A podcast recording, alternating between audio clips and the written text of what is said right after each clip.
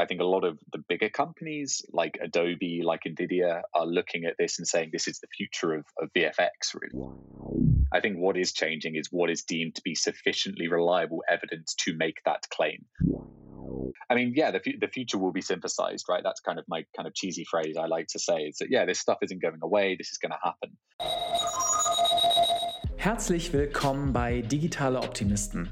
Ich bin Alex und ich bin in diesem Podcast immer noch auf der Suche nach den Elon Musks von morgen, die bahnbrechende Ideen haben, genau wie der Chef von Tesla und SpaceX, aber damit eben noch nicht so groß sind, sondern noch ganz am Anfang stehen.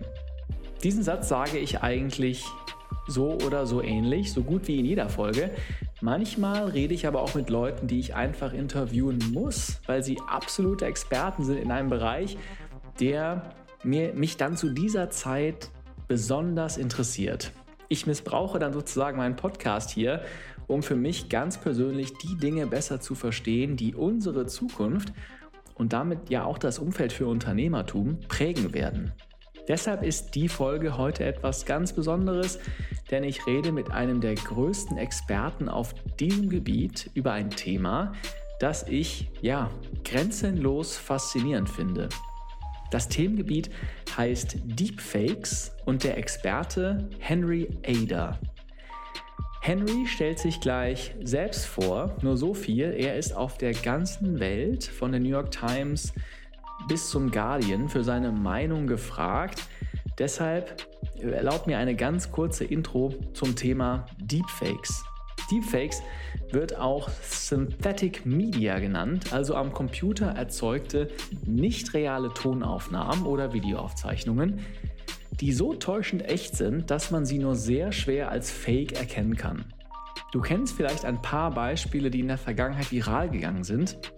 Wenn zum Beispiel Barack Obama Donald Trump einen Vollidioten nennt oder Mark Zuckerberg sagt, dass ihm die Privatsphäre seiner Nutzer egal ist. Die Beispiele findest du auch auf digitaleoptimisten.de slash podcast slash Henry, wenn du dir mal ein eigenes Bild davon machen willst, was das genau ist.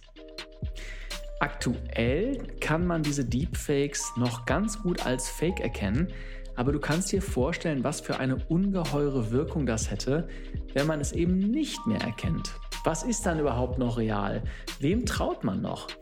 Interessanterweise reden wir aber in diesem Gespräch auch über die positiven Seiten von Deepfakes. Ich finde ein hochspannendes Gespräch, auf das ich mich schon lange im Voraus gefreut habe. Wie immer, wenn dir dieser Podcast gefällt, dann erzähl doch bitte einer weiteren Person in deinem Freundes- oder Bekanntenkreis davon in dieser Woche. Meine drei Learnings stelle ich am Ende der Folge vor. Aber jetzt erstmal rein ins Gespräch mit Henry Ada. Henry, welcome to Digitale Optimisten. Where are you located at the moment? Hey, um, yeah, I'm currently um, in a in a nice commuter town called Harpenden, just north of London. Nice. You are the first person that I am interviewing from the UK, which is great. I've had people from all over the world, but weirdly not out of uh, London. Great that we're changing that. And the great thing is that it's not anyone, anybody that I'm talking to. I'm talking to, I feel, what I feel is one of the most renowned experts on a topics that I have been trying to corner for quite some time. Uh, deepfakes. You have appeared on BBC, Sky, Vox, Financial Times, The Guardian, and in the New York Times, even in the Rolling Stone. I thought only rock stars uh, uh, make it to the Rolling Stone. And I had to wonder are you even a little bit nervous appearing on this podcast, Henry? Be honest. uh, not especially, Alex, but that's uh, entirely due to my confidence in you as a, an, exceptional host. Um, so uh, that, that's my faith in you that's, that's inspiring that. Wonderful, and uh, it's really cool that you made it to the Rolling Stone. That must uh, up your street cred for quite uh, for quite quite something, no?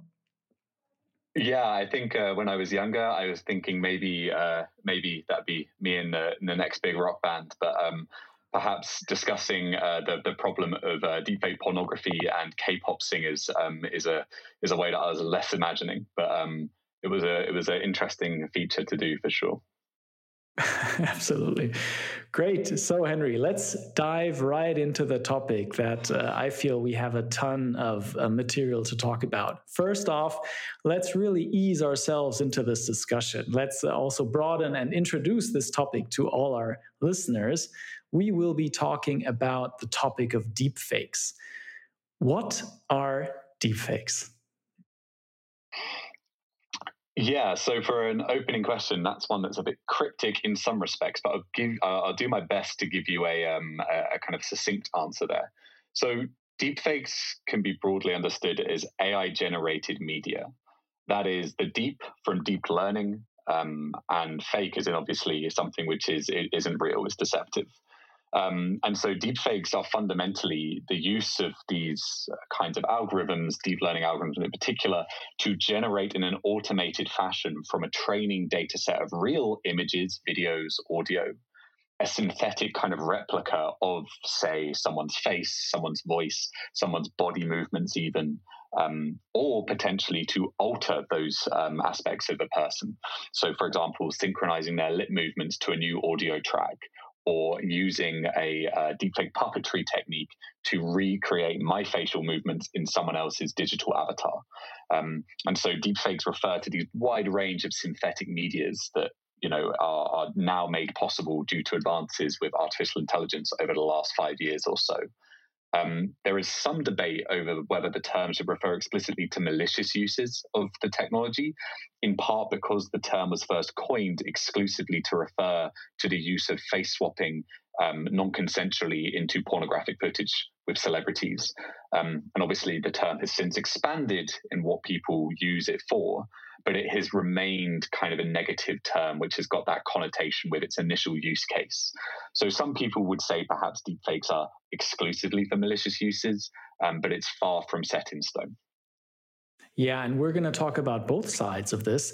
But basically, to to wrap up what you what you said, I mean, um, doctoring images, um, you know, making something appear on a photograph that hasn't been there. I mean, that goes back to uh, forever. I remember that uh, who was it, Stalin or Lenin? He removed some some people from photographs who you know kind of were discredited during the curse of whatever happened. So um, that and you, we are when we're talking about deepfakes, we're basically expanding this photoshopping not to images but to videos. Yeah, absolutely. So, I mean, deepfakes can include um, images. So, one of the most famous or most notorious uses of, of, of deepfakes is actually to generate entirely synthetic people who don't exist, um, and can also be used in other contexts, such as what are called selective small edits, where you could, um, you know, use um, an algorithm to selectively remove or add aspects as you would with Photoshop, but in a highly automated and scalable manner. Um, but absolutely right. This is this is building on a tradition of media manipulation that's existed existed since photography has existed, right? As you said, Stalin, notorious for editing out uh, dissenting uh, uh, individuals and people that lost uh, his favor. Um, and you know there are there are famous cases of photoshopping uh, up until the present day. Um, the difference is deepfakes um, create a whole new category of manipulated media that previously was just not possible um, and has only become possible in a sense of highly accessible um, tools. Due to these advances with um, specific types uh, types of um, deep learning and uh, neural networks. Can you give us some examples of? I, I, do recall some of those deepfakes going viral in the past, and I suspect that these are going to be going more viral and more of these cases going viral in the future. But where have might have someone uh, you know come across such a deepfaked piece of media? Sure. So, I mean, you're absolutely right that there have been quite a few uh, examples now since late 2017 when deepfakes first emerged of kind of viral examples and a lot of memes more recently as deepfake apps have become more popular.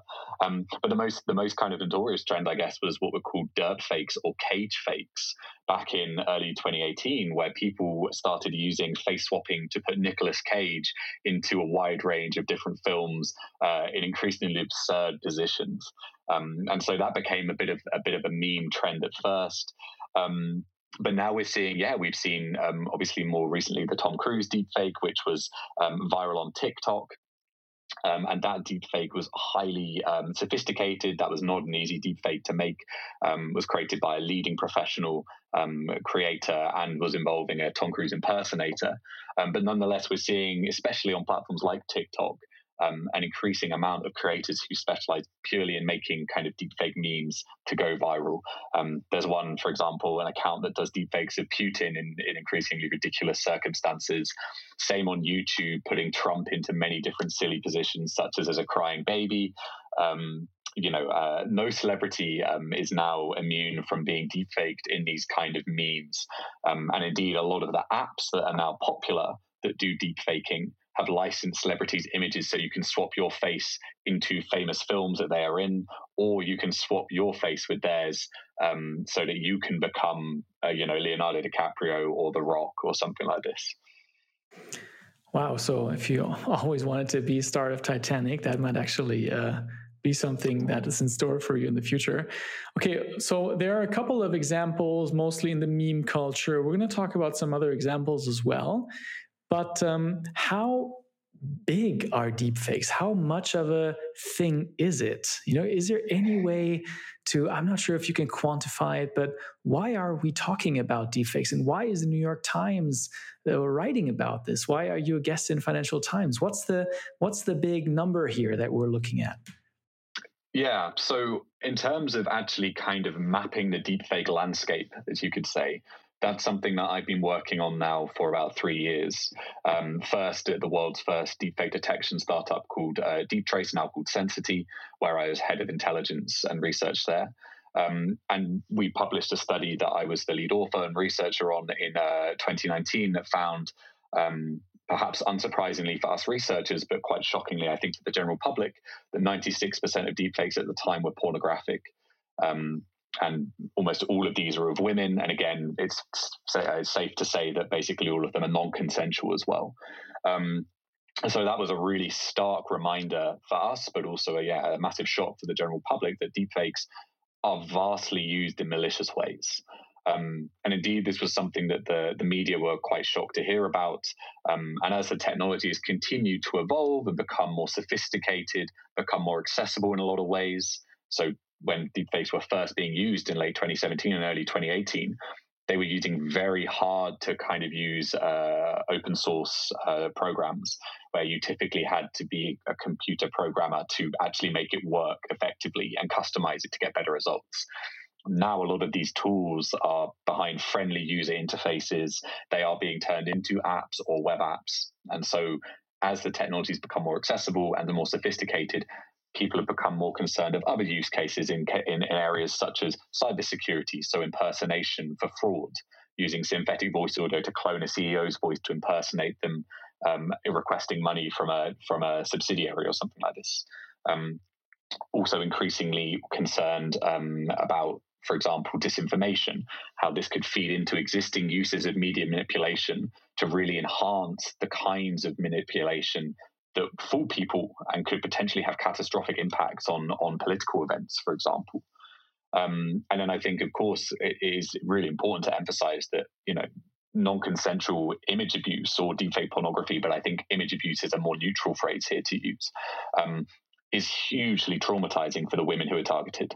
Um, and so I think you know when you're looking at a technology which fundamentally gives increasing numbers of people the ability to manipulate reality, as it increasingly is for us in our digital world, um, that comes with immense opportunities for perhaps creative and commercial uses, but also immense potential for bad actors to weaponize it and to cause immense harm to different people or organizations.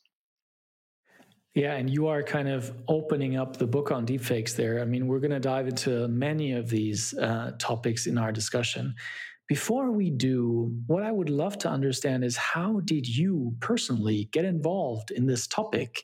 Because, I mean, as you mentioned, it's not a topic that has been around forever, but uh, is now gaining steam and a lot of attraction. How did you get into into the topic of deepfakes? Mm-hmm. Yeah, so my my background um, academically is in philosophy, Um, and during my master's, I started to specialize particularly in philosophy of perception. So, looking at the nature of conscious experience, looking at um, certain uh, visual and uh, auditory um, experiences in regards to hallucinations and illusions, and looking fundamentally at how we can build philosophical frameworks to explain abnormal um, perceptual experiences. Um, and at the same time, um, I was doing my, my master's in Cambridge, where there's a center called the Center for the Future of Intelligence. Um, and this is an AI think tank based out of the university that does a lot of work looking at future threats that AI um, um, pose. Um, and uh, naturally, having conversations with some of the people there, um, deepfakes came up as a topic. Um, and my research from those very early days in late 2017 meant I saw firsthand this stuff emerging on Reddit as well. And so this was a natural point of um, of kind of a synthesis for me, no pun intended, where you know my study of philosophy as a kind of a framework for understanding new and difficult ideas and concepts matched nicely this interest in how artificial intelligence was requiring us in a lot of cases to reevaluate how we framed the world how we thought about the world and how we interacted with the uh, with, with the content that we consumed. Um, and so it was a very kind of natural space for me to start researching and uh, and uh, understanding the future potential of so you wrote your PhD on this topic, is that right? No, so I, I was my master's, um, ah. and mm. uh, I actually didn't formally write any research on this during my master's. I was working on um, some fairly, fairly abstract stuff on the metaphysics of cross-modal perception. But what I was doing during my my master's was researching this as kind of like a side interest. Um, and following my master's, I went on to work for an organization called Nesta, which is an innovation think tank in London, where I wrote the first kind of internal report on uh, deepfakes um, as a kind of a first lay of the land mapping um, before going on to work for, for Sensity, um, the deepfake detection company. Yeah, interesting how this kind of side interest uh, of yours kind of spun out into something that is now much bigger than than what it intended to be. Mm, before we kind of because i think this is the meaty part of our conversation is going to be really the positive and negative sides of deepfakes to really wrap our head around it. Um, you mentioned that one characteristic of deepfakes is that it's you know there's a very unique way to produce it. You even mentioned that you know there was even an actor involved with the tom cruise um, deepfake that was making the rounds on tiktok earlier um, this year but what does it, and also you mentioned that it is becoming much easier now. There's also apps out there that can just do basically simple things like swap out faces.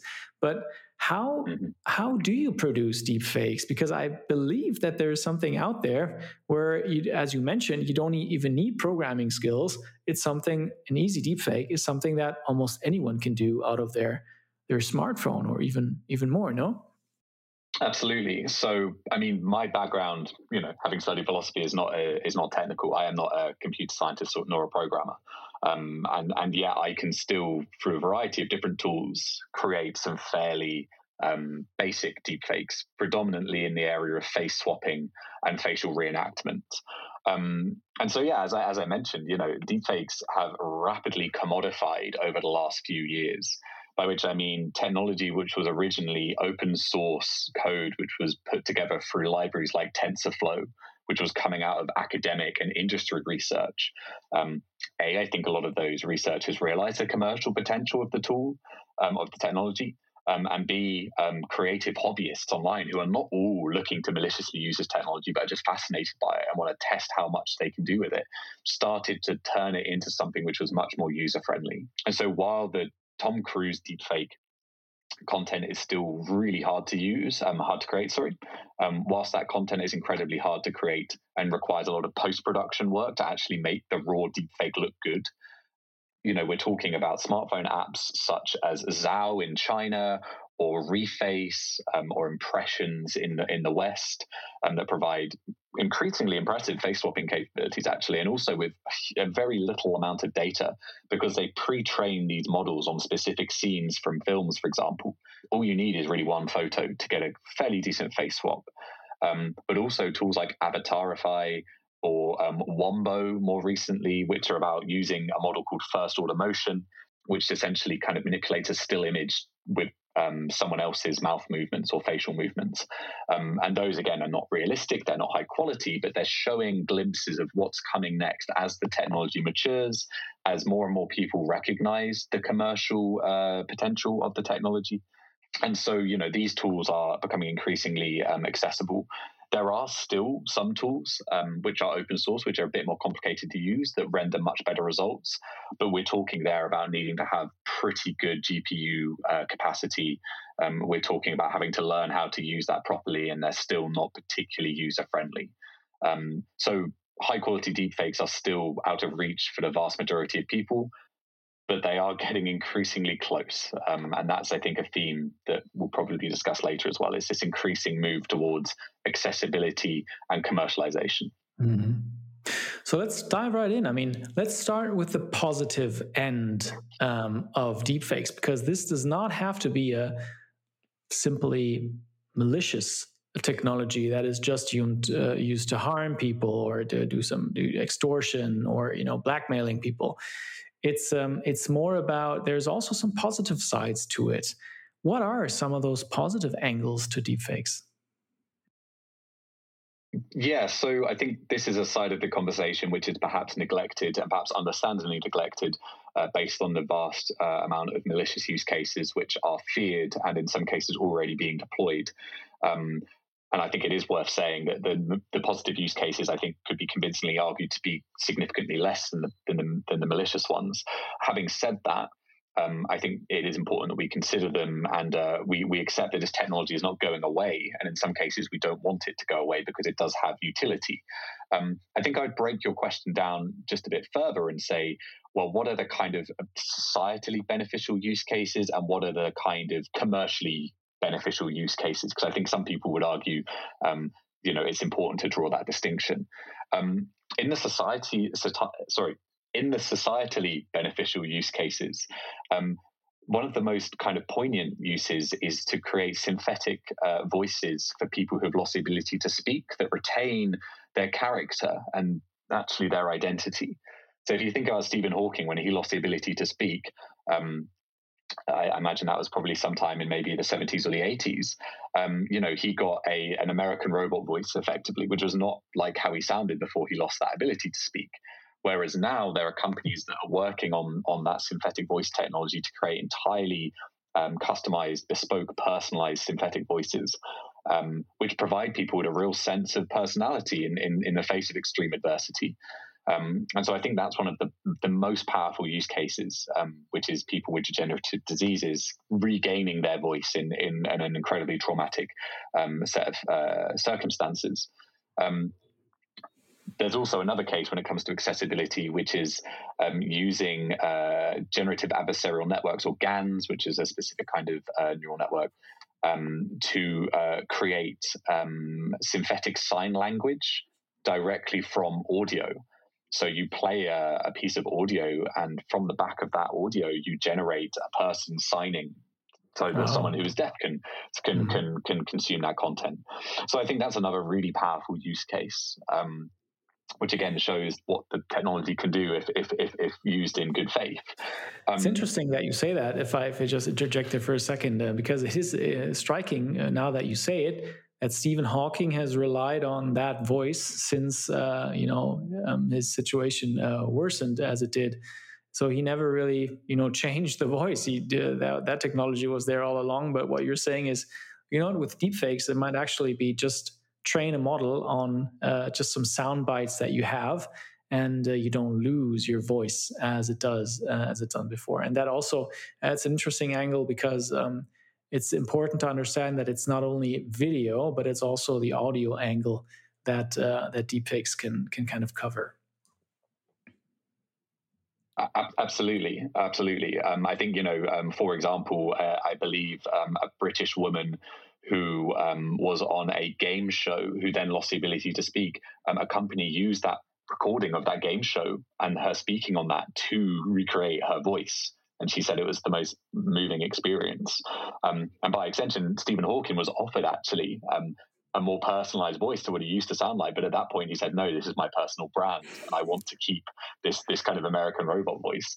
But had he been losing his voice at this stage in his life, you know, in this in this day and age, um, we may well have had a very different version of Stephen Hawking. Mm-hmm. Um, but I guess the other the other kind of uh, mm-hmm. uses, which I think are particularly um, kind of society beneficial, I think is things like art um, you know, a lot of um, artists are doing what's called generative art, which is using artificial intelligence and these kinds of algorithms that deepfakes frequently utilize to create new forms of expression and kind of co-creation um, with with algorithms. Um, and I think that's a really kind of interesting space where artists are really pushing the boundary of what we think art to be using these tools.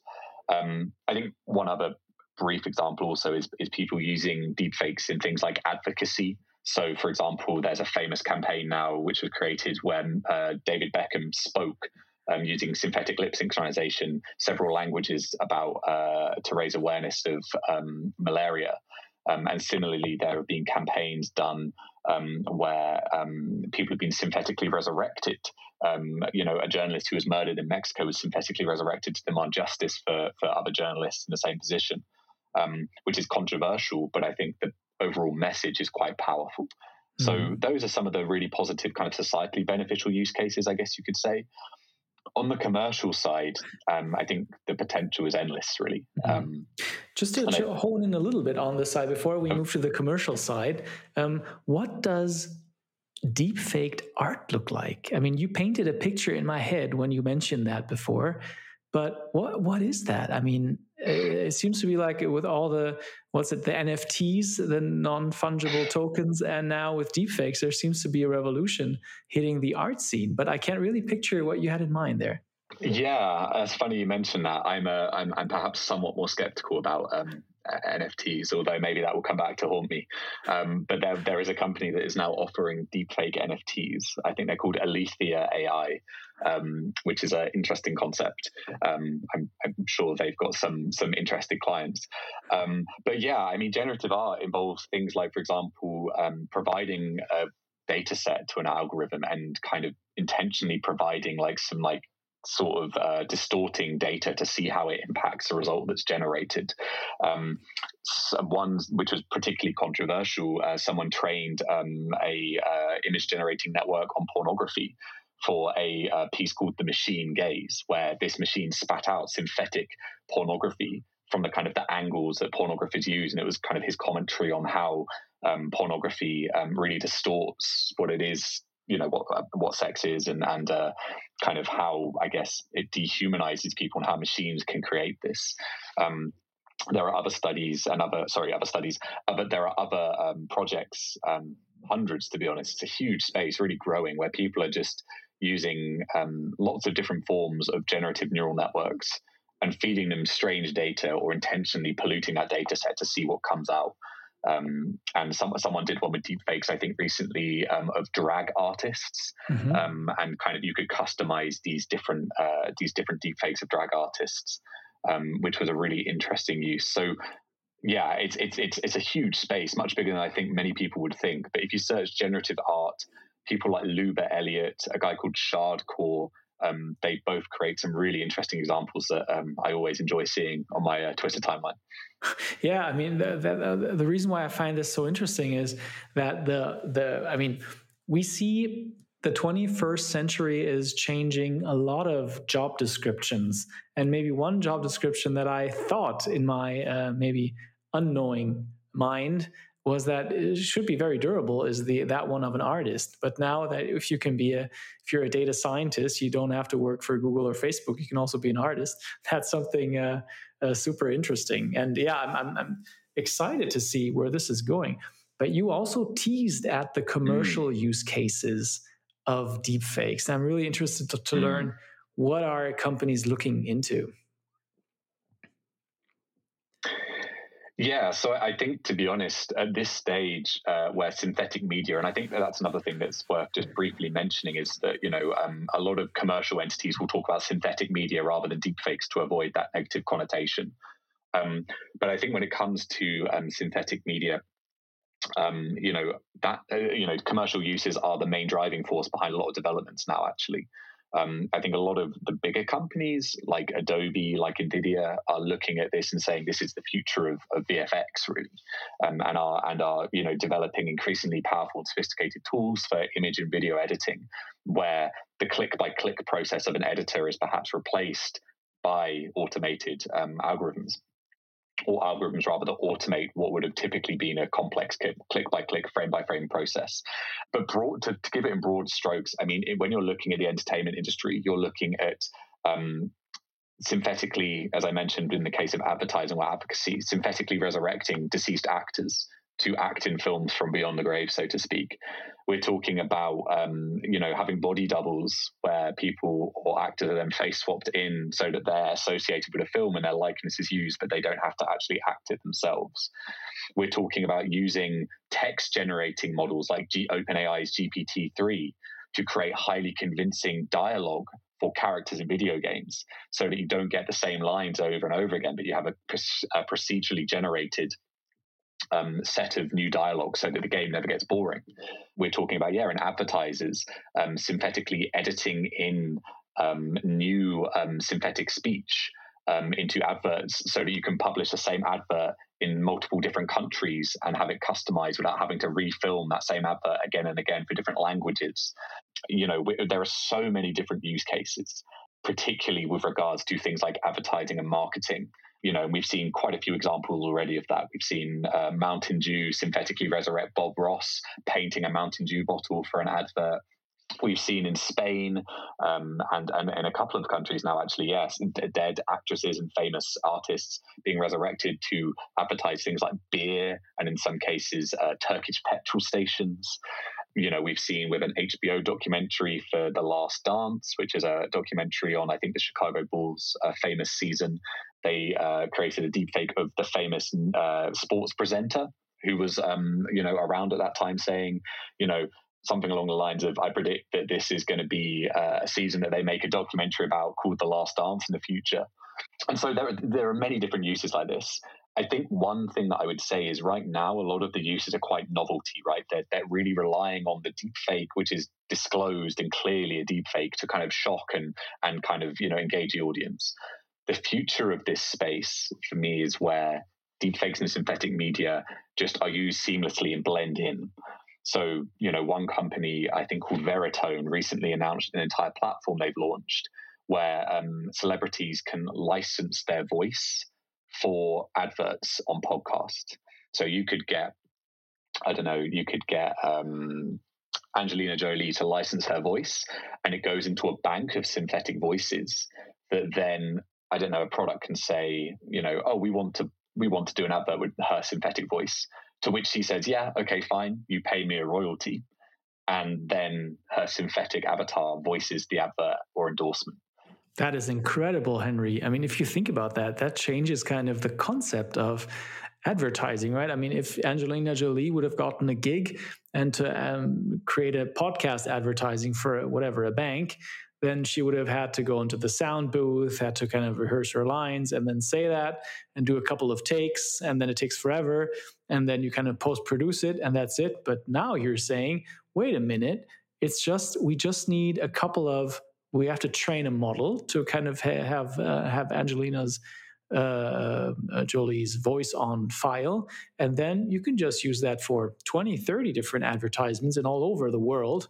Uh, and might even use that for I don't know uh, uh, a, language in in the Chinese language or whatever, or in German or in, in Sweden, to be even more uh, relatable and just you know just have Angelina Jolie chill in her mansion in Beverly Hills wherever she lives and that's it and she gets a nice little check at the end of the month so that that's a really interesting um, yeah, concept.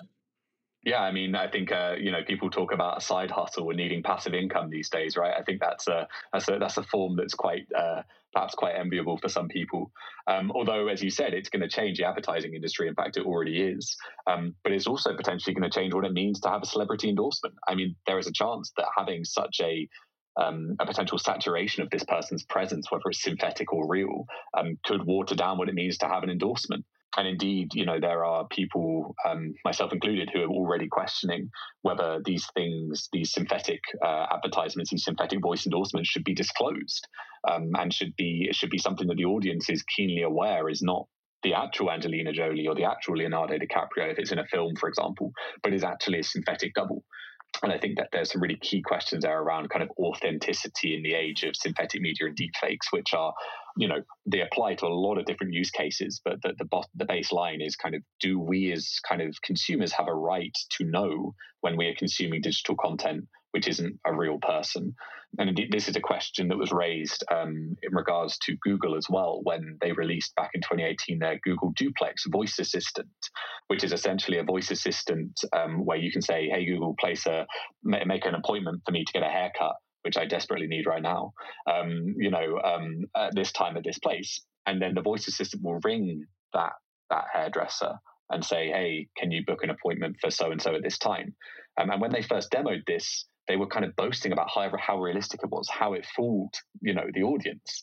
Um, and then the feedback from that was this is unethical. This is kind of uh, in, in incredibly bad taste. Um, and you know people deserve to know when they're being spoken to by a robot. And then you know they retrospectively said, okay, we'll we'll label this now. We'll announce that you're talking to a synthetic voice. But I think it really hinted at this kind of uh, dynamic, which is companies are really excited about this new technology trying to repeat that. Companies are really excited about this new technology. Um, they really want to get it out there, they want to deploy it, and they want to monetize it.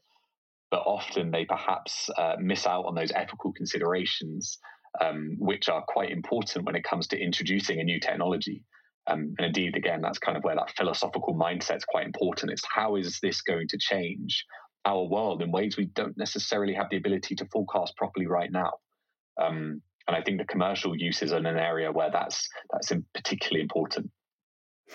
I remember what you're you, uh, the the example that you bring up the Google Duplex. Uh, I worked for the Google Assistant at the time, back when I was still working at Google, and uh, that was a really interesting uh, discussion also because there's one thing I think it's called the Turing test, which uh, is you know when is a computer actually able to impersonate a person and uh, you know convince another human being that it's not a machine but it's actually another human being. And some uh, some opinions out there said that you know google actually passed the turing test there. And i remember um, the discussions that this triggered and they all feed into this discussion of of deep fakes another angle that i find so mm. interesting about what you're saying henry is when i look at the the you know how advertising is developing. Obviously advertising is a huge one of the biggest industries out there. You just have to look at you know the market capitalization of facebook and google. Uh, and basically what google and facebook are trying to do they're trying to optimize uh, the um, how should i say it? They're trying to optimize the likelihood of of anyone seeing an advertisement to like it, to think that it's uh, important for you, that it has relevance, and to potentially click on that advertisement and maybe potentially see value and then purchase the product. So um, it's all trying to generate relevance for you. And the way that you can do that is obviously, well, uh, a couple of decades ago, you had a TV advertisement which just targeted the whole of the UK and you just had one advertisement for crisps or for beer. And now this gets a lot more differentiated and you can target different regions, you can target with different messaging depending on, you know, maybe if you have a kid, you might consume a beer different than if you're a college student. So you can have different messages. And what you're saying is is only a a logical continuation of this trend of customization and personalization also in the, in the advertising industry, which does not have to be limited to audio, as we discussed with the Angelina Jolie example, but could also be a synthetic production of video material, of images based on some input factors, which could very well be the uh, the living conditions of someone, the uh, the marital status, uh, the income that someone has, and this offers probably a ton of commercial um, applications to the advertising industry. Mm. Yeah, absolutely. Um, I mean, I'm sure. Yeah, from your from your experience at, at, Google, which, as you said, is one of the biggest advertising companies in the world. Um, you know, um, I'm sure you know much more about that side of things than me. I mean, I, I, I guess recently I have I have read at least some early signs that targeted advertising is, is not as effective as some people um, once thought in terms of actually converting to sales. Um, but I think what you're talking about in terms of customizing content itself um, for people is very interesting, um, especially when it comes to more marketing, perhaps, and direct advertising. Um, so, for example, uh, uh, Lay's, the crisp brand um, owned by PepsiCo, um, released a campaign recently where basically you could create a personalized message for your friends delivered by Messi, the football player. Um, where you could kind of put in your friend's name and you could put in a couple of details, and then using this lip synchronization, and and you know it, it could create this um, this customized message for your friends. And I think that was something that was quite successful precisely because it allowed that customization, as you say. Um, in other contexts, you know, there are already sort of some kind of perhaps in my opinion at least more dystopian ideas of you know advertisers personalizing themselves to you by putting your face on the body of the person wearing those clothes or in that experience. Um, and obviously huge um, huge questions there about consent um, and and you know things like influencing children and things like this. But um, I think in terms of customizing bespoke content deepfakes provide a whole nother level. Um, and also advertising to new markets like you know Gen Z um, you know, there are entirely synthetic influences, you know, these entirely synthetic digital people who, uh, such as Lil Miquela, um, who has got millions of followers on Instagram and who partners with some of the biggest brands in the world to advertise stuff. Um, and I think this is again feeding into this changing attitude of younger people um, who are increasingly more comfortable with uh, synthetic and digital media as part of their day-to-day life and where perhaps you know we maybe had Tony the Tiger advertising Frosties when we were younger. You know, having a, having a synthetic, realistic avatar of a real person is now the future of, of advertising to, to younger generations. Um, so I think I think yes, advertising by far and away is one of the most uh, interesting areas. But certainly, entertainment, film, TV. You know, for example, in France, uh, an actress was ill with COVID, um, and so instead of um, getting you know stopping the production, they just got a body double in and face swapped her into the scene. You know, um, there is an entirely new film being commissioned with James Dean as the lead actor. Um, obviously, he's dead, so that's going to be an entirely synthetic version of James. That's Dean. crazy. Um, yeah. Um, so, you know, these are going to become increasingly um, prominent aspects of our media ecosystem, um, of TV, of, you know, film, of, of even potentially music. Again, music videos have been released using deepfakes too.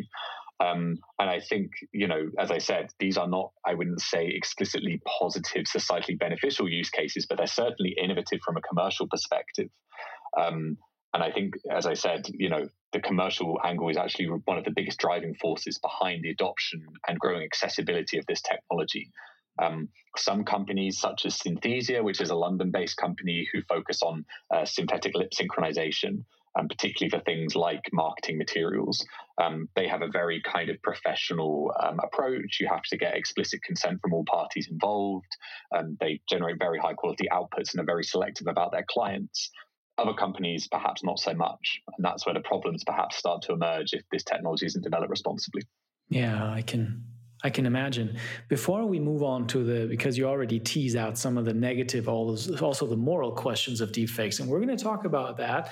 Uh, I just have to ask you one question. I remember, so sometimes once a year, basically, I do kind of a theory uh, podcast with one of my friends or some some people that I just enjoy talking to, and we kind of predict try to predict the future. And the last time we did it was with Yosha on 2030, and I believe it was one of my predictions uh, when I said that uh, you know I, I try to envision the entertainment, especially a movie uh, landscape in the year 2030.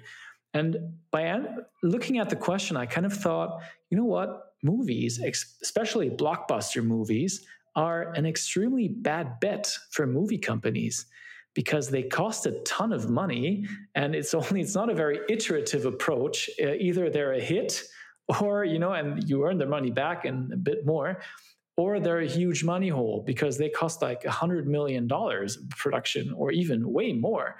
So one way out of this dilemma that movie companies face would be well, why don't we tailor movies more to the person watching the movie? Because if you think about it, the way that we described the advertising industry in the past, it was one advertisement for the whole of the UK or the US or Germany. And you had to kind of, well, like the ad or not, but advertisement has evolved since then. The same has not happened to movies yet. So I'm wondering is deepfakes actually a portal to customize movies more to individual people watching them. Maybe, you know, maybe I'm the guy who likes comedy a bit more. So the goofy sidekick comic relief character gets a bit more screen time in my version. And if you like, I don't know, the action packed, then your explosions are even brighter. And there's even one more car crash in the storyline that you have. So I'm just trying to, you know, I'm trying to envision is this something that Hollywood is looking at, or what, what's what are your thoughts on on that? Yeah, no, that's a really interesting prediction. Um, certainly one that um, I think at least aspects of it are certainly um, being explored by studios. Um, I think you know when you think about platforms such as, in particular, Netflix and Amazon Prime, who have so much data about watch time, about um, you know viewer preferences, about how long you watch the trailer for before you skip, um, and build up these very complex profiles of viewers. I think that kind of data could certainly flow into the kinds of personalization you're talking about. And I think it's fair to say um, that big studios are very, very interested in synthetic media and deepfakes. Um, you know, I think Disney and Universal both lobbied um, the New York State, uh, you, know, the New York State um, to avoid um, new laws that would restrict the use of um, deceased persons' image rights. so effectively, to to kind of control and regulate closer synthetic resurrection in film. Um, and I think, you know, I, I, know from, again, people that I know in the industry um, who are working with people on these kinds of deepfake techniques that, yes, it is something they're increasingly interested in. I think the there's, there's a couple of things. I mean, I think one would be that to actually achieve the kind of prediction that you made is it, it would involve a lot of synthesis, right? So we're talking about potentially creating entirely new scenes um, synthetically. Um, and that's not just changing perhaps someone's face. Maybe it could involve changing the lines, right? So synthetically changing the lip synchronization, synthetically replicating voice. Um, but in certain cases, that could involve changing entire scenes. Um, and so I think that would be technically very challenging to achieve, um, particularly um, if you're talking about very fine grained customization based on individual preferences as opposed to, say, archetypes of viewers. But I think, you know, there is definitely, I think, some exploration of these ideas um, in the Hollywood space. Um, and I think you're certainly right that perhaps um, it's an innovation that, that, studios will need to make to stay relevant um, and to avoid, as you said, kind of making big gambles on films which they don't really know how they're going to do until they're released unless it's got as an established brand behind it um, but i do think that the, the the kind of the inherent technical um, requirements that would be needed to do that well and to do it convincingly are still a long way off right i think most of these studios would rather not deploy it at all if it's got even the slightest kind of uncanny valley feel to it than to deploy it um, you know, um, you know, and, and yeah, they would rather deploy it later on once they've perfected that technique. If I'm being frank, I think 2030 might even be a bit early for that. But I think you may see some potential elements, for example, you could say maybe in, in the case, let's say, of China, where you have to um, occasionally, uh, you know, um, films get um, redacted or, or edited um, instead of taking out entire scenes or, uh, you know, blanking over certain bits, you might be able to change things more seamlessly to accommodate different audiences. Yeah. What a wonderful British way of telling me, hey, Alex, you're way out of your head there. That's not going to happen. I love the way that you, you put that.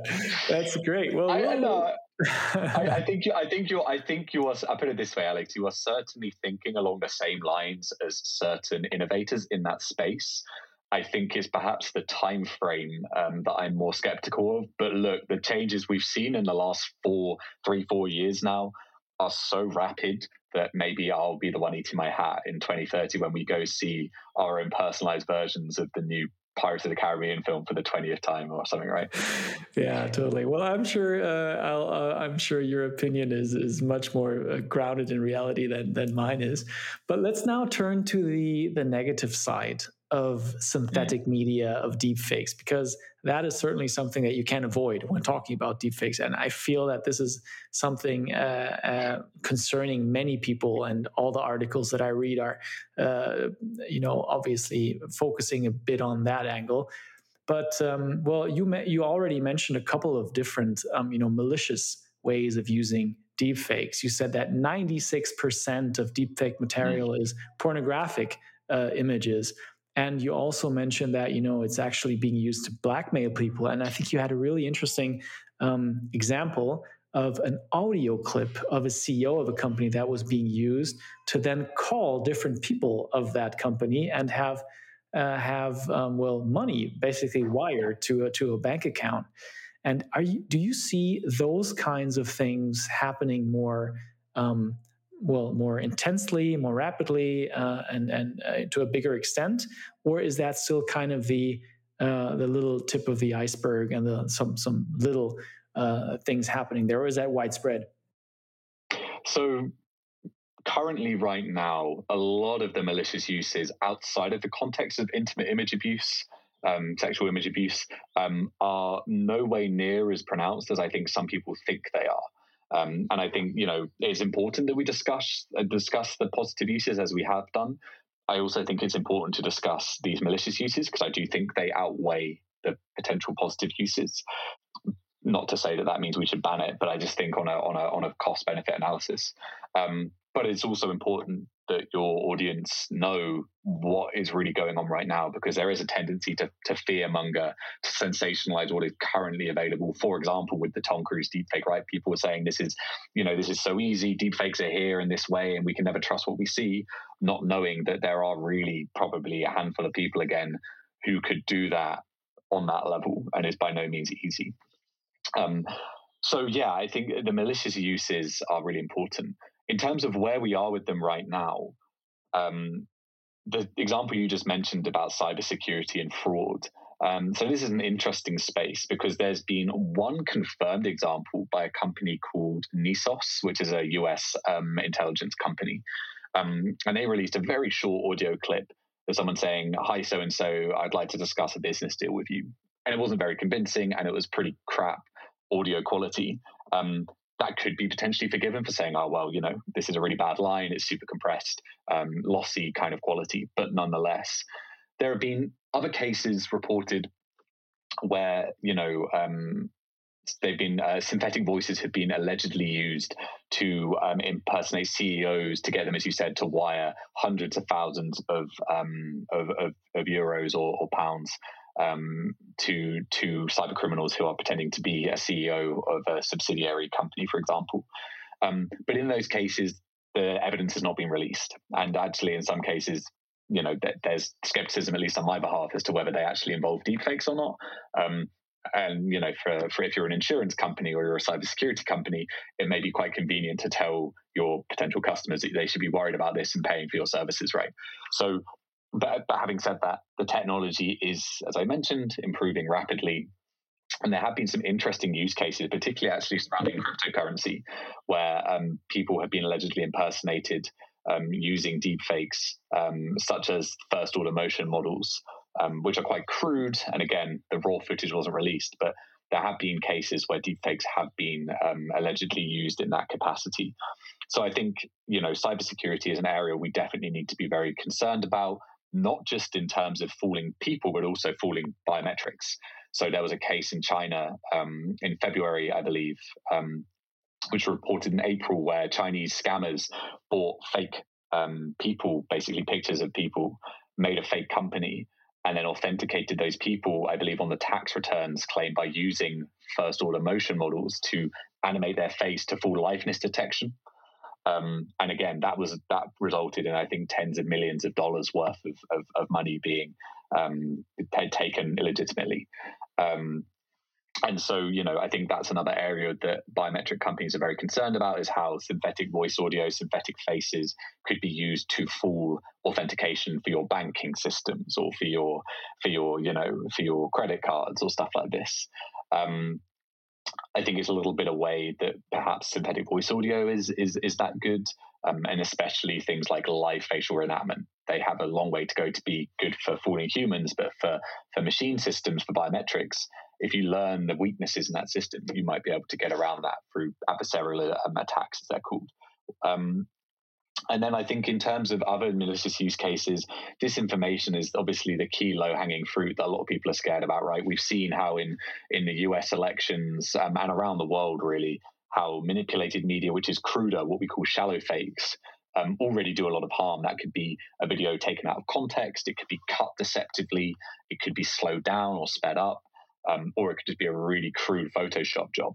These fool millions of people and can cause real world harm, as we saw with Nancy Pelosi when someone slowed down her voice audio to make her sound drunk, or as we saw with Jim Acosta um, when um, they sped up um, footage of him to make it look like he kind of aggressively pulled away from this uh, White House reporter, and they re- they revoked his pass for that. So I think the, the, the thinking here is if we look at cases like that, if we look at countries in uh, the developing world uh, where place um, countries in the developing world where uh, WhatsApp in particular is used to spread misinformation in a closed ecosystem um, with real world consequences, deepfakes are just going to add a massive barrel of fuel onto that fire. Um, so far, they actually haven't really. Not in any, not in any case, it's been um, really significant in its impact. Um, I think that's partially because right now it's just easier to use these more traditional methods, right? Um, you know, the kinds of manipulations that deepfakes do well are currently not accessible enough that they can be done, you know, really convincingly by the average person. Um, and if you're a sophisticated bad actor, you're going to want to pick and choose your time to use your model because as soon as you do, you know that you're going to have the world's intelligence services crawling all over you trying to figure out how you did it. So in the disinformation space, it's coming. It's almost certain it will be used, and we've seen hints of that. Um, but it's not been deployed with great effect yet. Um, what we've seen perhaps more potently being used, actually, and more insidiously perhaps, is just the very idea of deepfakes being used as a way to destabilize conversations. So, as more and more people come to know about deepfakes, the more people come to think that things could be deepfakes. So deepfakes don't just make fake things look real, they make people aware that real things could be fake. And so that's being used um, increasingly to destabilize yeah, political processes in countries such as Gabon in Africa and currently in Myanmar with a military coup. Uh, where politician videos of politicians, which are real and, and deemed to be real by experts, are increasingly decried as fake by opposition leaders or by um, by uh, uh, activists, um, and result in real world kind of disruption, political unrest. Um, we've also seen recently a case where um, a video um, of um, the uh, Russian opposition Navalny, his his uh, essentially his uh, head of staff, um, you know, there was a claim that a deepfake of him was used to fool, um, you know, several governments in the Baltic region and in um, and in the UK um, to talk to them on on video calls. Turns out they weren't deepfakes at all, and the the, the, the claim was being made wrongly. Um, that this was a deepfake, and again, it's this idea that the, the this idea that the idea of deepfakes is destabilizing confidence in audiovisual media. We also saw an incredibly important case um, which leads into another area of interest, which is legal processes. Um, recently, where a, a mum was accused of making deepfakes of her daughter's cheerleading rivals the to try and get them off the team. Yeah, I was going to ask you mm. about that. That is, you have to tell us about that cheerleading mm. scandal. Yeah, so in this case, uh, this was in Pennsylvania. Um, a woman, a mum, was was charged, I believe, with cyber harassment um, and the DA, the district attorney for, for Pennsylvania, stated that these uh, this cyber harassment was done with deepfakes of her daughter's cheerleading rivals, where um, she made it look like they were smoking a vape and drinking, and I think as well, um, allegedly, um, there were images of them naked or in the nude. Um, that the DA was claiming were were deepfakes, were synthetically generated by this mum. So he's claiming um, that that is one very technically sophisticated mother who was able to. My mother would not be able to do that, but that was the claim. Okay, so they said, you know what, this cheerleading, um, uh, this cheerleaders are these cheerleaders are they're smoking, they're vaping, they're doing, um, you know, having um, uh, pornographic images on the internet, and uh, okay, and to discredit those cheerleaders, I guess. Yeah, absolutely, absolutely, and and I'm good to see that your alarm bells were ringing as well, Alex, because as you said, for me, knowing what it takes to do those specific kinds of manipulations, for example, facial occlusion, having items going in and out of the mouth in the case of a vape, or the smoke from a vape going across the face, um, or the movements that would be required, um, having a glass coming up to your lips or something like this highly sophisticated um, manipulations that would require expert editing and likely post production editing as well. So I was incredibly skeptical about this claim from the beginning. Um, and it turned out after ABC um, released a report that contained the footage, it was just very clear that these videos were not deepfakes. Um, and that this was a completely fake or misguided claim, I should say, by the DA and the officers involved in the case, which was just mindlessly parroted by the media who had picked up on the juicy story.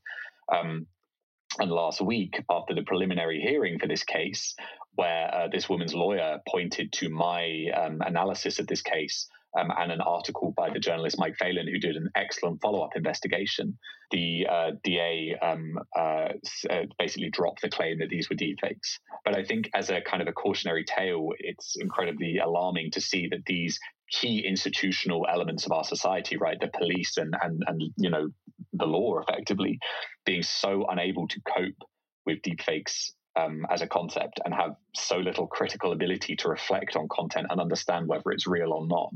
Mm. Um, and this is, you know, this is a case where this woman has been very badly impacted. But imagine this was a murder trial. Imagine this was an accusation of terrorism. Imagine this was major fraud. Mm. Um, you know, there are only a handful of people in the world who are expert um, and analysts who could do the kind of manual um, forensic work to understand whether this stuff is definitively real or not. Um, and as this technology evolves, it's going to be increasingly hard to get hold of them for those cases. But what is so interesting? I mean, what I find so interesting about the things that you just said is that basically the truth is under attack from both sides. So some people are actually altering the truth and trying to make something appear that has not been there. Someone saying something or someone being in a situation where they haven't been, or you know, uh, removing someone from from a certain situation, um, having them say something that they haven't said. And on the other hand, there are people who you know who, who did something wrong, who have been caught on tape or on uh, on on yeah on uh, either a videotape or an audio tape, and they can say, you know what, don't believe it. This is fake. This is doctored. This is a deep fake. So you have to wonder what what what what is the concept of truth in the future if everyone can say can throw shade at everything that you um, you, that is out there. I mean, it's a, it's a reason why there is a saying in, in many languages. Uh, you know, I've seen this with my own eyes. Right? You have that in German. You have that in English. That's something. Well, you know, it has to be true. I've seen it with my own eyes. That's the ultimate um, kind of pinnacle of truth if you've seen it with your own eyes if you hear it from someone else you might be skeptical but if you see something from your with your own eyes then it has to be true. So what ha- doesn't I mean, well yeah, what is the what is truth going forward? I mean, can we able are we able to have a kind of truth or is this actually something that there are alternative facts out there and all these concepts that we have uh, heard about in the last 4 years? I mean, what's your take on this? I mean, this is a big question, but how do you make sense of it? Mm. Yeah, no, you're right. It's a big question, um, and one that I think uh, philosophically is very interesting. I mean, when you have people like Trump saying the "grab them by the mm, tape" is, is isn't real, that wasn't me, and Trump supporters saying his video condemning the Capitol rioters um, and saying that was a deep fake and that wasn't Trump, he would never say that.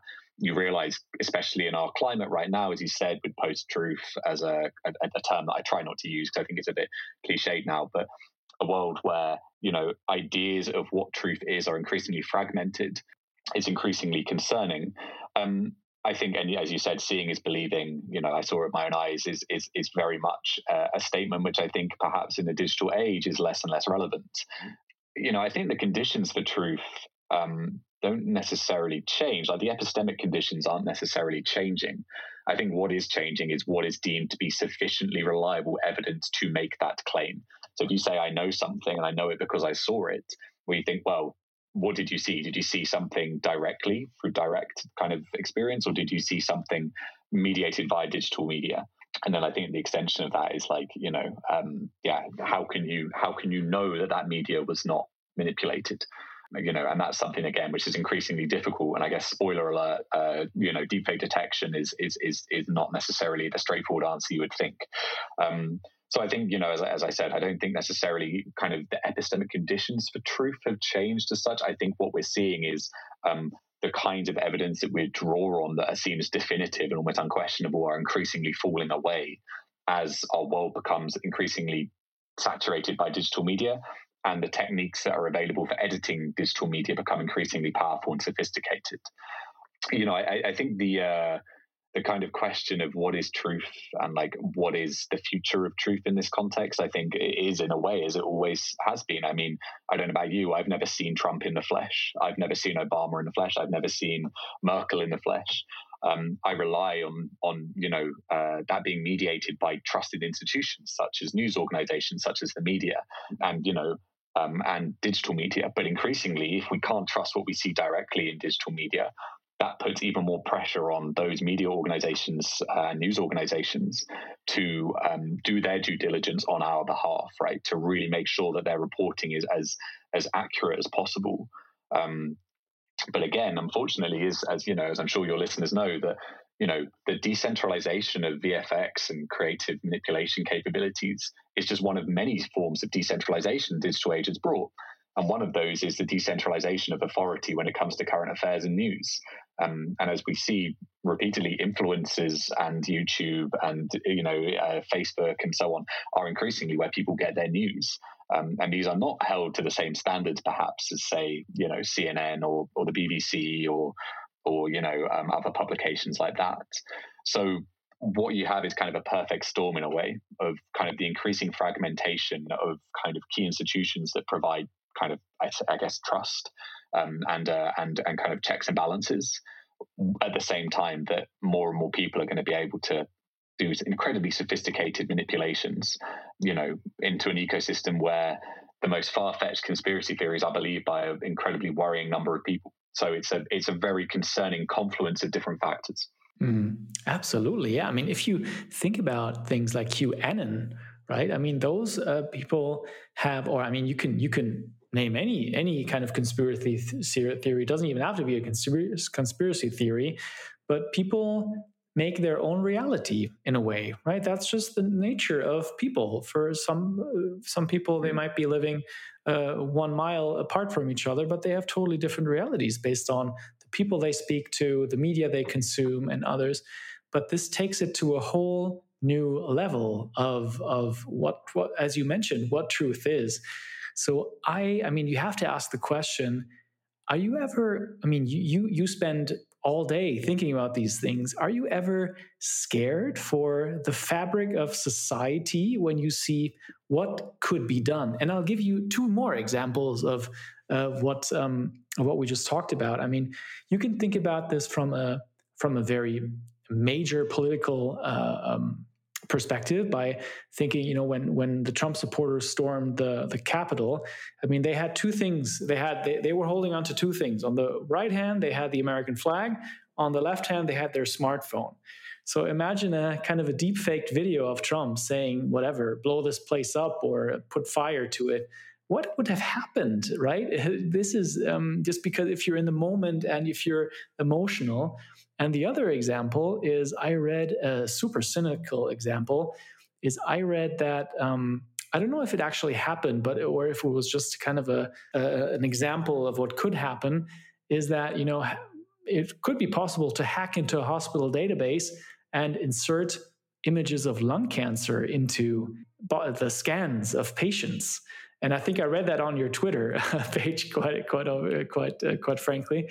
So I mean, you can have the mm. big one, the big political uh, uh, example with Trump, but it could also be something as sinister as you know having to force people into operations that they don't need. So I mean, it's it gets very real. Even if you think, well, this doesn't really touch me, and I you know I consume very I don't know my my media very selectively. So my question still stands from this is a very long question, but do you ever lose faith in the future of society? And are you scared when you when you kind of think about these things? Mm. yeah so perhaps yeah i mean it's a question i've i've had, I've had a fair few times now from people like how do yeah how, how do you cope just you know constantly seeing all of these very subversive technologies um, being used in often quite sinister ways I think yeah, the the example you mentioned about the uh, lung cancer and inserting fake tumors into CT scans is a really interesting one because I think yeah, again, a lot of discussion of deepfakes, and, and to be fair, the majority of use cases are, but they normally talk about humans, right? It's about human voices, it's about human faces, um, you know, human lips being changed. Um, whereas, as you quite rightly point out, you know, synthetic media isn't just about those things. It's about, you know, potentially introducing, you know, yeah, fake fake medical conditions, uh, synthetically generating fake maps. Um, satellite imagery is another area which is of increasing concern for military actors you know hacking into hacking into kind of surveying materials um, to to kind of say, well, there's a bridge, there's no bridge here when there is, and or there is a bridge here when there's not. Um, you know, things like that could be significant um, to to those kind of operations. Um, I think in terms of what do I think about, you know, how, how do I think about it? How do I cope with this idea that all of this technology is coming? I mean, yeah, the, f- the future will be synthesized, right? That's kind of my kind of cheesy phrase I like to say is that, yeah, this stuff isn't going away. This is going to happen. Um, but I think if you look at the 20th century and indeed the first two decades of the 21st century, the changes that we're dealing with on a on a on a you know on a frequent basis as human beings are just beyond anything we've ever experienced before, and we've managed to find ways to make it work. Um, I think, for example, a lot of people talk about Photoshop, and sometimes I get people saying, "Ah, this isn't such a big deal." Um, you know, Photoshop's been around for ages, and I'm like, "Yeah, but you know, you don't realize how many people are still fooled by Photoshop, including me and probably yourself quite often." But nonetheless, we have found a way that when something is photoshopped, typically we can get it fact checked or identified but it still does do damage, right? It still does damage in terms of disinformation or misleading people. And uh, yeah, deepfakes are a, are an advance on that.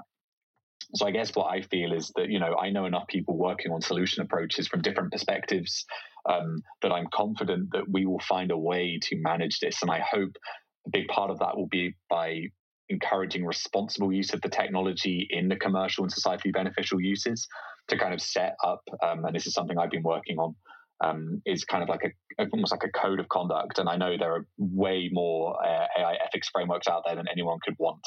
Um, but I think this is an area where we do need to think about what does it mean to responsibly use synthetic media, and what are best practices that we can deploy to avoid people getting fooled by well-intentioned uh, synthetic media and deepfakes so that when the malicious ones come around, it's quite clear to know. And I do think a big part of that will be about authentication at source. So, kind of cryptographically watermarking an image or video as it's taken on a camera chip or on your phone, um, you know, and that way that you have that kind of uh, benchmark for authentication. Um, that's something Adobe's working on with the Content Authenticity Initiative. They're kind of developing an open standard like PDF, but for authenticating images and videos. I think that has a very important role to play moving forwards. I also think detection does have a role to play, um, albeit it's a much more challenging uh, proposition because of the wide range of manipulations and different combinations of manipulation that can be out there. But I still think that obviously has a role to play as well. Updated legal frameworks, um, you know, better media literacy, although media literacy is an inherently difficult thing to do well, um, and uh, and you know it, it involves kind of again people who are interacting in good faith, which is difficult. But this is a roundabout way of saying that I think that you know, we will find a way to make this work. And in a sense, we're going to have to. Um, do I think that this is going to happen before deepfakes cause some serious harm? Um, if we look at human history and our much more reactive way of dealing with problems as opposed to proactive, I would say, unfortunately, no. I think that there are going to be a lot of people who are harmed by this, as there already have been in the case of non consensual image abuse. You know, we're talking tens, if not hundreds of thousands of women who have been targeted, and the trauma that causes cannot be understated. Um, and unfortunately, it often is in these conversations. But I do, I do hope, and I have hope from what I see from working with people every day, that there are people who are dedicating everything they've got to solving this problem. Um, and I and I hope that you know it will be about a societal attitude shift towards digital media, um, which may take time and maybe maybe a bit bumpy, um, but hopefully doesn't involve a kind of overhaul of our entire um, society and uh, and digital ecosystem. Henry, that was exactly what I what I needed. Just a little uh, bit of sunlight on the horizon, because if you kind of concern yourself as an person who you know doesn't spend too much time also in as you mentioned the you know the uh, probably a blockchain backed um, authenticity um, uh, uh, token whatever um, then you kind of get get get swum up you just you, you just lose yourself in this whole fake news the the the kind of the spin and the acceleration that this has has kind of experienced in the last couple of years so you kind of get uh, get uh, swamped, and you kind of feel, oh my god, are we actually going to a society mm. where no one really knows what's happening, and you just only can trust maybe your family, and the rest is you're in kind of might be might be propaganda because is that influencer really that uh, Korean or Chinese girl, or is it actually, uh, you know, a, middle-aged man? That was another example that I've seen. Or maybe why don't we, uh, why don't Henry, why don't we two um, develop a million influencers, you know, and just send them on and produce synthetic media and you know see which one actually sticks and resonates and then just kind of monetize that influencer so it's a cra- it's a really interesting topic and we've only even after talking for over an hour only scratched the surface of uh, of this and we could talk for way longer but the rules of this podcast uh, kind of dictate that we try to come to an end after some time, but I cannot leave you without the rapid fire questions that I uh, ask all of my um, uh, of my guests. Are you ready for some rapid fire questions? I, I think I'm as ready as uh, I, will ever be for uh, for a flood of uh, probably poorly formed answers from me. So yeah, let's go. Yeah, let's see. Okay, so first one: What is your favorite German word? Oh, um, so my favorite German word I can't pronounce because it's the same as you guys being unable to pronounce squirrel, but I think it's Einschweinchen. Oh, which one? Uh, say that again. Squirrel. Oh, yeah, Eichhörnchen. Oh, yeah, the German translation for yeah, yeah that's a really difficult one. Eichhörnchen. Yeah, that's a tough one. I, I also like Schmetterling because that's just awesome. Uh, you know, it's the most metal sounding word before. But I think it's a bit of a cliche that everyone likes Schmetterling. Everyone likes it, yeah. All, at my time in the US, everyone said Schmetterling is their favorite German word. It's it's a fun, yeah. it's a fun little word. last one would be Lieblingsfach because we had to do a song at school which was Das ist mein Lieblingsfach with Naturwissenschaften, Erdkunde, all of these different subjects. So that's very much uh, embedded in my brain too. There you go. I mean, we could have this have this conversation all in German. That was perf- some perfect German words. Uh, next question: How do you spend a perfect Sunday? Ooh, I would go for a good long walk in some very stereotypical, idyllic uh, English countryside, uh, ending with a, uh, a couple of pints at a nice country pub. Uh, probably uh, go uh, home and listen to some some kind of crazy avant-garde music with some friends, and maybe maybe maybe do a bit of jamming. Um, to some increasingly probably drunk um, drunk friends um, who are probably asleep on the couch. Our listeners can hear it, but I can see the the guitars in the background of your video. So I guess you, you're yeah. playing you're playing guitar. Yeah. That sounds love, fun. Love to be outdoors. Love to spend time with friends um, on creative pursuits. It's always good fun. Cool. Yeah. Imagine the following scenario. Imagine you had the power to um, kind of project one sentence or one little learning, one, one, whatever, one sentence about deepfakes into the minds of everyone in Germany and the UK. So just you write it mm-hmm. down, and that gets kind of projected into the minds of every Brit and every German uh, there is. What would you mm-hmm. want to teach, or what would you want to plant in the heads of uh, all those people? Mm. Yeah, so I'm gonna I'm gonna slightly cheat here and borrow from my um, my colleague um, who I respect very much, Sam Gregory, um, from the organization Witness, whose phrase is "Don't panic, prepare." So I think what I would say is, when it comes to deepfakes, don't panic, prepare. Which is we're not going to get anywhere if everyone's losing their minds about deepfakes and thinking that the, the apocalypse is here and that the World War III is going to happen from a Trump deepfake or a Biden deepfake what we need is people to um, think about this carefully and sensibly and learn about it, become um, aware of, of what is happening now and what is coming um, in a way that means that we're ready for what is coming, not losing our heads before it's here. How do you decompress from thinking about all that stuff, uh, what's going to happen in the future? I mean, you already kind of mentioned it a little bit, spending your perfect Sunday, yeah. but maybe there's something else too. Yeah, I was going to say actually, I said having drinks on a Sunday, um, and almost certainly that's going to mean I have a very unproductive Monday. So maybe that was more about a Saturday. Um, yeah, so I, am a big fan of walking. I think uh, kind of brisk walking uh, with a podcast or with some music. Um, again, I'm lucky to be in some fairly nice countryside, um, given my proximity to London. So getting out in nature, um, you know, uh, getting that fresh air getting the exercise in, um, and then sometimes, yeah, playing some music and uh, and uh, doing some more light reading um, is is always a nice way to kind of uh, get get it off the brain. Um, but as with so many things, when you're looking at things that are complicated and disturbing, also talking with people, friends, family. Um, I think we all perhaps underestimate or maybe have realized during the pandemic how how important those people are to us. Staying on the topic of music, What's your favorite song that you write your articles to? Oh, God. So I have been listening to recently, perhaps something a bit unconventional for this, which is an album by a, a British jazz musician called Yussef Dayes. Um, and he's done a, a collaboration uh, called the Yussef Dayes Trio um, with a guy called Charlie Stacey and Rocco Palladino, who's the son of a very famous bass player, Pino Palladino. Um, it is a frenetic, energetic, powerful piece of uh, music, a live performance um, with some improvisation at the end, and it's it's the kind of thing that when you've had your morning coffee and you've got a big article ahead to write, it gives you that kind of energy. Although um, perhaps for some people it's a bit uh, a bit all over the place, um, but for me it works. That's the kind of answer that just tells me you know music. You're a big fan of music because it's not Coldplay. You didn't say Coldplay. it was someone I've never heard. no, no disrespect to Coldplay, but, um, but yeah, I, I, like perhaps to be a little bit more challenged by my music. Got it. Okay.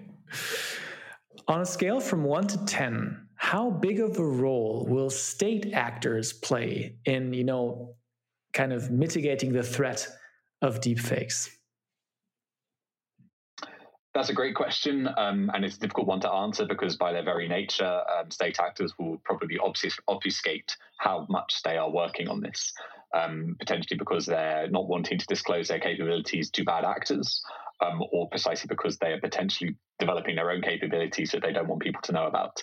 Um, so far, um, as I mentioned, DARPA in the US are doing an incredible job um, organizing research um, on, uh, on on deepfakes and countermeasures um, I think moving forward, um, the most sophisticated attacks will only be within the realm of um, of, of, state actors, um, and likely may, may be the case, such as in Russia, where they're proxy attacks, where state-sponsored uh, hackers will do things on, on on on states' behalf. So I think heavily involved in solution approaches and in offensive capabilities.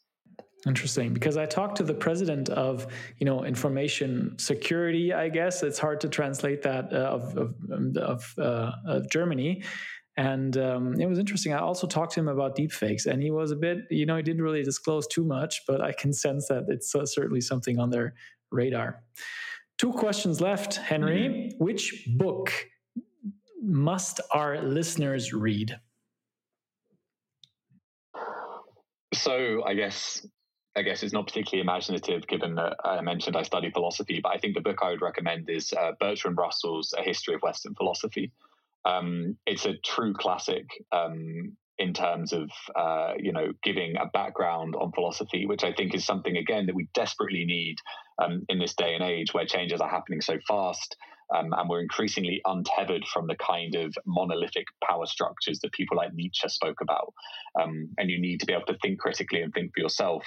Um, and whilst you know there are lots of uh, Eastern philosophers and other philosophers that aren't mentioned in the history of Western philosophy, which have some really interesting things to say, um, it's one of the most uh, powerful um, overviews of some of the most important ideas that human humankind has had. So I think uh, you know everyone could do with some more philosophy in their life, um, and if you can deal with quite a hefty hefty book by Russell, um, I think it's well worth a read. Yeah, I can't believe you mentioned that book. Uh, it's one of those books I, I, I bought, I started to read, and I I don't know why, but I bought it in English, and I I can I'm either not that smart or I just you know overestimated uh, what I can understand, the hev- how heavy the material I can understand in English. So I was struggling quite a bit. So it's it's quite it's quite a read.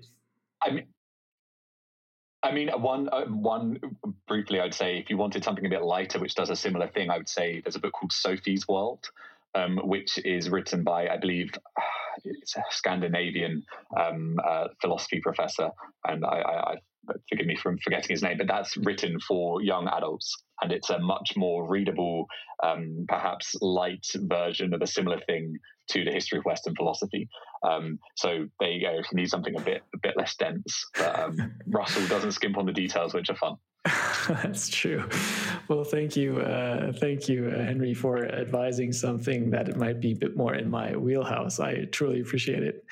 Last question that I ask all of my guests on this show is: What is the best piece of advice you have ever received?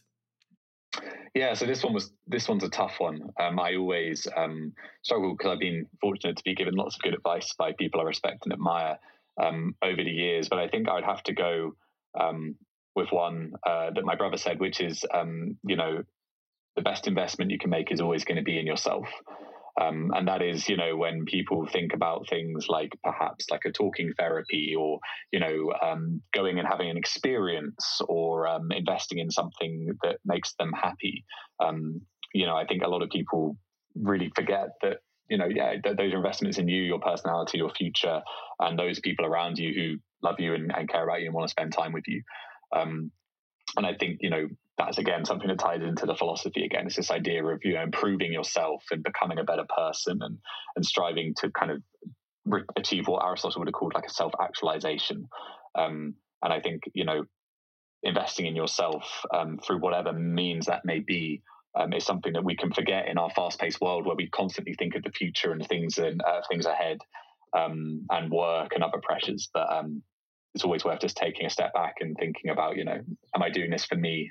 And what can I do that makes me happy?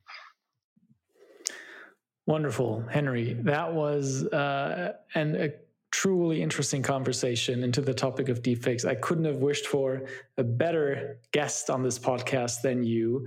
Um, we've talked about, you know, the basic concept of deepfakes, the different variants that we see, the pros and the cons, and the good sides and the bad sides. Also, we've talked about the future of of our society and truth itself um, before closing it out with uh, some rapid fire questions.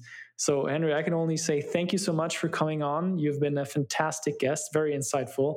And um, I wish you all the best for whatever you're up to uh, coming. I, I, sense that you know you won't. Um, there will be a lot of interest in what you're doing in the next coming years. Let's hope so, Alex. Thank you for uh, thank you for the uh, great questions, and uh, yeah, I'm sure uh, I'm sure if we did this again in a year, there'd be some very different answers and some very interesting applications that have emerged. So uh, let's let's definitely keep in touch. Maybe I'll have to uh, pick you up on that. Okay, thank you, Henry, and take care. Hier ist wieder Alex und das sind meine drei Learnings zum Thema Deepfakes. Erstens, was ist noch Vertrauen? In vielen westlichen Ländern gibt es das Sprichwort, das habe ich mit meinen eigenen Augen gesehen. Was aber, wenn man sich gerade nicht mehr auf seine eigenen Augen verlassen kann? Werden dann Medien eine größere Filterrolle bekommen? Also die FAZ sagt, was wahr ist und was nicht. Aber erfüllen die Medien diese jetzt eigentlich schon ausreichend, wenn ich sehe, wie viele Fake News auch verbreitet werden? Kann man diese ja, Verantwortung einfach auf Facebook, Google und Co übertragen, obwohl ihre Algorithmen ja häufig auch eher ein Teil des Problems sind, indem sie nämlich nicht das ja, authentische nach vorne spülen, sondern das, was am meisten geklickt wird, was vielleicht auch am meisten schockt. Oder braucht es eine staatliche Antwort auf das Ganze? Besonders bei der staatlichen bin ich ein bisschen skeptisch, obwohl ich vor ein paar Wochen noch mit dem Präsidenten des Bundesamts für Sicherheit in der Informationstechnik gesprochen habe, Arne Schönbohm, der da deutlich optimistischer war. Aber es scheint mir, dass das Wort in jedem Fall, das Wort Vertrauen oder Trust in den nächsten Jahren ein wenig unter Beschuss stehen könnte. Zweitens, das erste Learning war ganz schön pessimistisch, aber vielleicht braucht es das gar nicht sein. In der, in der, Vergangenheit gab es immer wieder Untergangsprophezeiungen, wenn es einen technologischen Durchbruch gab. Es gab mal Experten, die von der Benutzung der Eisenbahn abgeraten haben, als diese erfunden wurde, weil der menschliche Körper diesem Tempo nicht würde standhalten können. Offensichtlich falsch. Und was passiert heute? Es gibt jetzt schon eine Reihe von Startups, die genau das Thema, nämlich Deepfakes, auch als Chance für ihre Geschäftsmodelle erkannt haben. Drittens, jede Technologie hat auch Vorteile. Henry und ich reden über einen Aspekt, der eher selten besprochen wird, die Vorteile und die Chancen von Synthetic Media, wie Deepfakes auch genannt werden. Hollywood könnte dadurch ein Stück weit revolutioniert werden, wenn Filme mit toten Schauspielern neu gedreht oder völlig neue Szenen eingefügt werden könnten. Auch die Werbung könnte revolutioniert werden, wenn einzelne Werbemessages oder der Celebrity, der diese Botschaft überbringt, durch eine künstliche Intelligenz ausgewählt und produziert werden könnte. Das war's erstmal zu diesem faszinierenden Thema Deepfakes. Ich hoffe, du teilst ein Stück von meiner, ja, meinem Enthusiasmus für dieses Thema. Die nächste Folge Digitale Optimisten gibt es wieder in zwei Wochen. Bis dahin wünsche ich dir alles Gute und bleib gesund.